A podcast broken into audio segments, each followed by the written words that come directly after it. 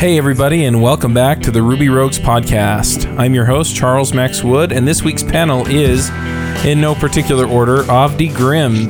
He is the author of Exceptional Ruby. He blogs at avdi.org slash devblog, and you can find him on Twitter as at Avdi. Welcome, Avdi. Hello again. We also have Gregory Brown from Ruby Mendicant University. He is the author of the Prawn Library Ruby Best Practices and has a lot of experience helping developers kind of go from that uh, beginner or intermediate stage and move up. So, welcome, Greg. Hey. We also have uh, from Shiny Systems, uh, David Brady. Shiny Systems is his company, and are you still hiring, Dave? Um, actually, I've got some really interesting developments going on this weekend. I am trying very hard to hire somebody and uh, trying also to avoid getting hired uh, outright. Uh, apparently, when you challenge the universe, the universe challenges back. All right, so uh, you can check him out. Uh, he blogs at HeartMind Code. He and Pat Maddox have an awesome podcast at addcasts.com. Yep. And he is also uh, the author of the tour bus library for load testing your application. So welcome, yep. Dave. And I'm, and I'm at dbrady on Twitter. At dbrady on Twitter. All right. We also have uh, Josh Susser. Josh is one of the organizers of the GoGaRuCo, the Golden Gate Ruby Conference. Uh, he blogs at hasmanythrough.com. Uh, you can find him on Twitter at Josh Susser. Um, he's a contri- he's contributed to the Ruby on Rails library some, and as we've said before, he has seven patents, which I think is rather unusual for software developers. Welcome, Josh. Uh, thank you. Good to be here. And we also have we, we have a uh, one more than we normally have. We have James Edward Gray. Uh, James is the author of the TextMate book. Uh, he ran the Ruby Quiz for a while and wrote the best of Ruby Quiz. He um, he wrote the Faster CSV library, and you can find him on Twitter as JEG2. Welcome, James. Thanks. Glad to be back. And I'm Charles Max Wood. I have screencasts and a podcast at teachmetocode.com. I'm also the host of the Rails Coach podcast and this podcast. And uh, you can find me at uh, teachmetocode.com. I'm on Twitter as at cmaxw. All right. Well, welcome everybody. We're this week, as we said last time, we are going to be talking about metaprogramming.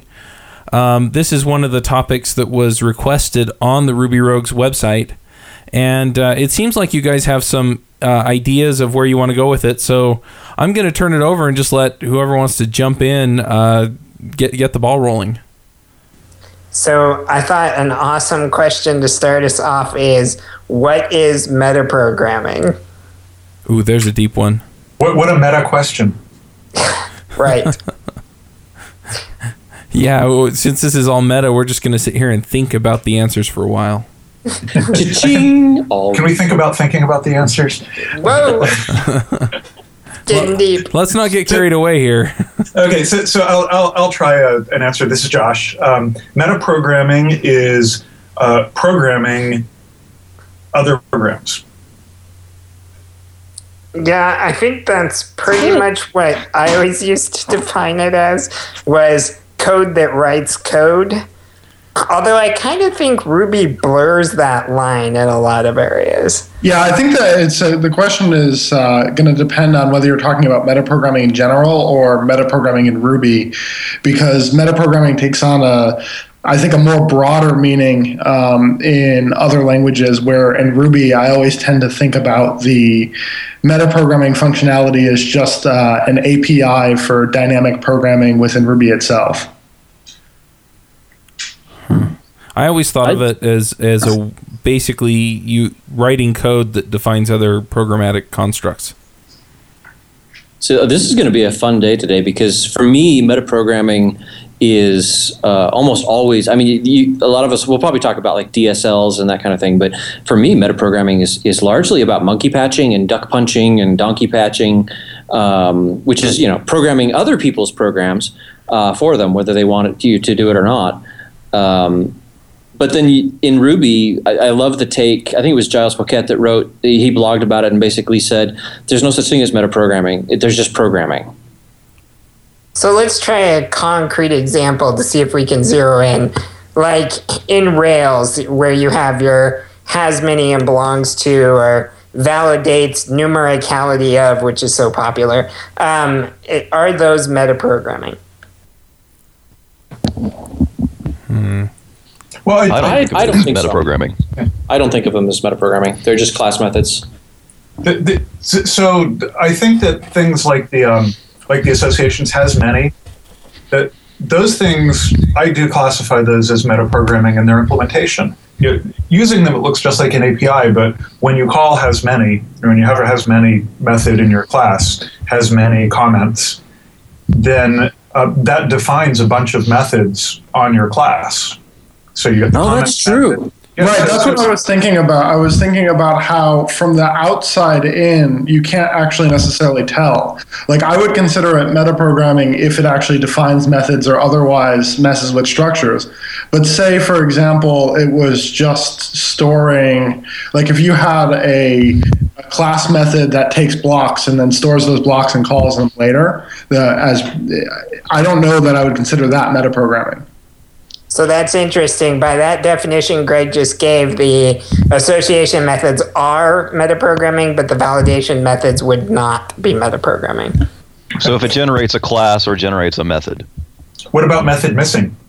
I, I was going to ask that because oh, effectively you Sorry, are sorry go ahead and ask that. well, you well, well you're effectively modifying the, the interface, right? I mean, it it accepts a message that it wouldn't have accepted otherwise if you if you if you monkey around with method missing, Well, but you're not defining but a method you're- itself. You're not defining a method. All you're doing is you're saying my interface is extremely promiscuous. well, well, That's or is it permissive? Okay, so that doesn't necessarily that doesn't define um, methods for you. That just changes the way that dispatch works. Right. Um, and then the question is, if method missing is a form of metaprogramming, then you need to sort of think of send as also being a form of metaprogramming in a way.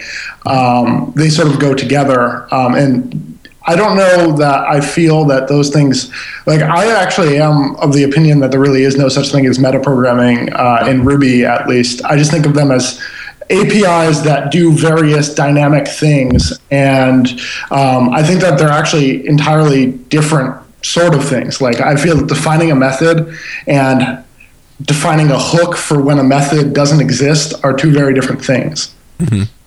So maybe for a working definition for today, maybe we could agree on something like uh, um, some chunk of code that modifies the object structure, uh, you know, in ways like uh, adding methods or, or uh, responding new methods or things like that, making new classes available possibly. Basically, Well, what about if it, what about rewrite?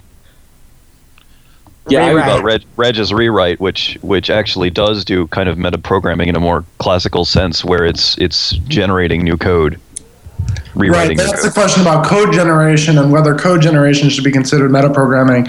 I think it would actually be more productive to talk about, you know, including all of the concepts of Yeah. when we write code to, you know, make modifications to our code dynamically that would ordinarily be done by, you know, something explicit. You know, so metaprogramming is always implicit and dynamic. Um, Yeah. And its goal is to uh, provide a more generalized way to do something that could have been done statically. Right. Basically, if it's if it's something that will blow, this is David. Uh, if it's something that will blow the mind of a Java programmer, I consider it metaprogramming. That's awesome.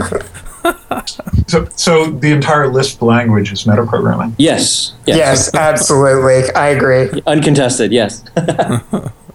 All right, so let's try a new question. Let's come at it from a new angle.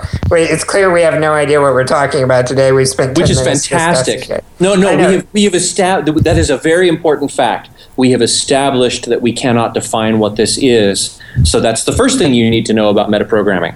So you just got the meta definition for metaprogramming. That's right. That's right. Well, it, it, well, if you if you take it from the thing that all of Lisp is is metaprogramming, if you say programs that treat code as data, yeah, Yeah, that's interesting. That's a good way to put it. Yeah.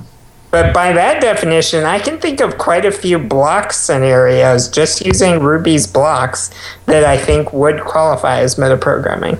So why don't we just change the topic to code as data and then just roll with that? So well, But Ruby uh, doesn't do code as data.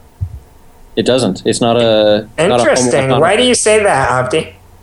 Well, I mean, you can't, you cannot interrogate a um, a Ruby class and say, give me the, uh, well, you can't say, give me the bytecode for your methods, and you also can't say, give me the um, the AST for your methods, and you can't say, you can't even say, give me the text of your methods like you can with, I think, most JavaScript implementations. you can you can get the source code. Actually, through- that's not true in 1.9, is it? No, it's not true. You can get I- source code, you can get AST, you can get all of you that. can, can you ask an object for it, or do you need to load in um, Ripper? Uh, well, I mean, Ripper is a standard library, so Okay. I think you can actually get the source itself without Ripper. They now have a, uh, uh, they have a source source. location method. Uh, Oh. source location. Source location. location. That's that's a little different. You're right. Yeah, especially not if it's been on top especially source if the source if the source has been generated or changed at runtime that's Good not going to give Yeah, where you have a list list of symbols that get mapped out into defined method, then you get that location. And you're like, oh, this this is just a for loop. I don't really see the source code here. I do That's a believe good you point about the source code stuff. Um, now, so I guess let me think about this. Um, the source code stuff definitely works if you've got something that's in a file, and then you can get the source because you can get the source location and then parse it from there. Um, but if you're dynamically generating code, could you get the source back? Um, probably not without some sort of Ripper hack on that, and I'm not even sure that you could do it. I'm not sure. and you also you still can't marshal you still can't marshal code in ruby That's correct. There's a very good reason for that. The um, you know, the concept of of a block in Ruby is a closure. So Exactly. you know, how do we properly marshal a closure and then bring it back with all that state? You know? Yeah. exactly Ruby, yeah great you could difficulty. I've actually considered forking Ruby just to add two little changes to it, which is that everything should be treated as an expression and should return its value. Therefore, when you issue the class statement, when you say class pig truck, da da da da da, when you type end, that should evaluate, and you, you should get back the definition of that class. And the same thing when you define a method with def foo. Once you're done, you should get back a proc object. And Ruby doesn't do that; it returns nils from both of those uh, those uh, evaluations, which is unfortunate. So I have a question on that then, Dave. If you monkey patch something, then would it return the value of whatever it is that you monkey patched, like the new class definition or whatever? Uh, in that case, you, I, don't, I don't know that I, I, I definitely don't have the chops to just monkey patch Ruby straight. I think you'd actually have to patch, actually have to fork Ruby and change the source code. I think. So let's let's uh, move on to a different angle outside of definitions. Yeah. I thought another interesting question might be: Do you see too much or too little metaprogramming in Ruby? Yes, Definitely too much all the time. Mm-hmm. I halfway agree. Every use of metaprogramming that I see is either wrong or has an equivalent that's less confusing. Then So again, I that's- work with intermediate and beginner developers mostly. Yeah. Yeah. So Yeah, that's an interesting point. You think we have a tendency maybe to to reach for the big tools when there's a simpler tool that would do? I like power tools. Yeah, but I they're so feel easy. like I did a lot more metaprogramming before I got more experience with Ruby. yeah So Dave, you were you were saying too much and too little. and Um, too little. Yeah.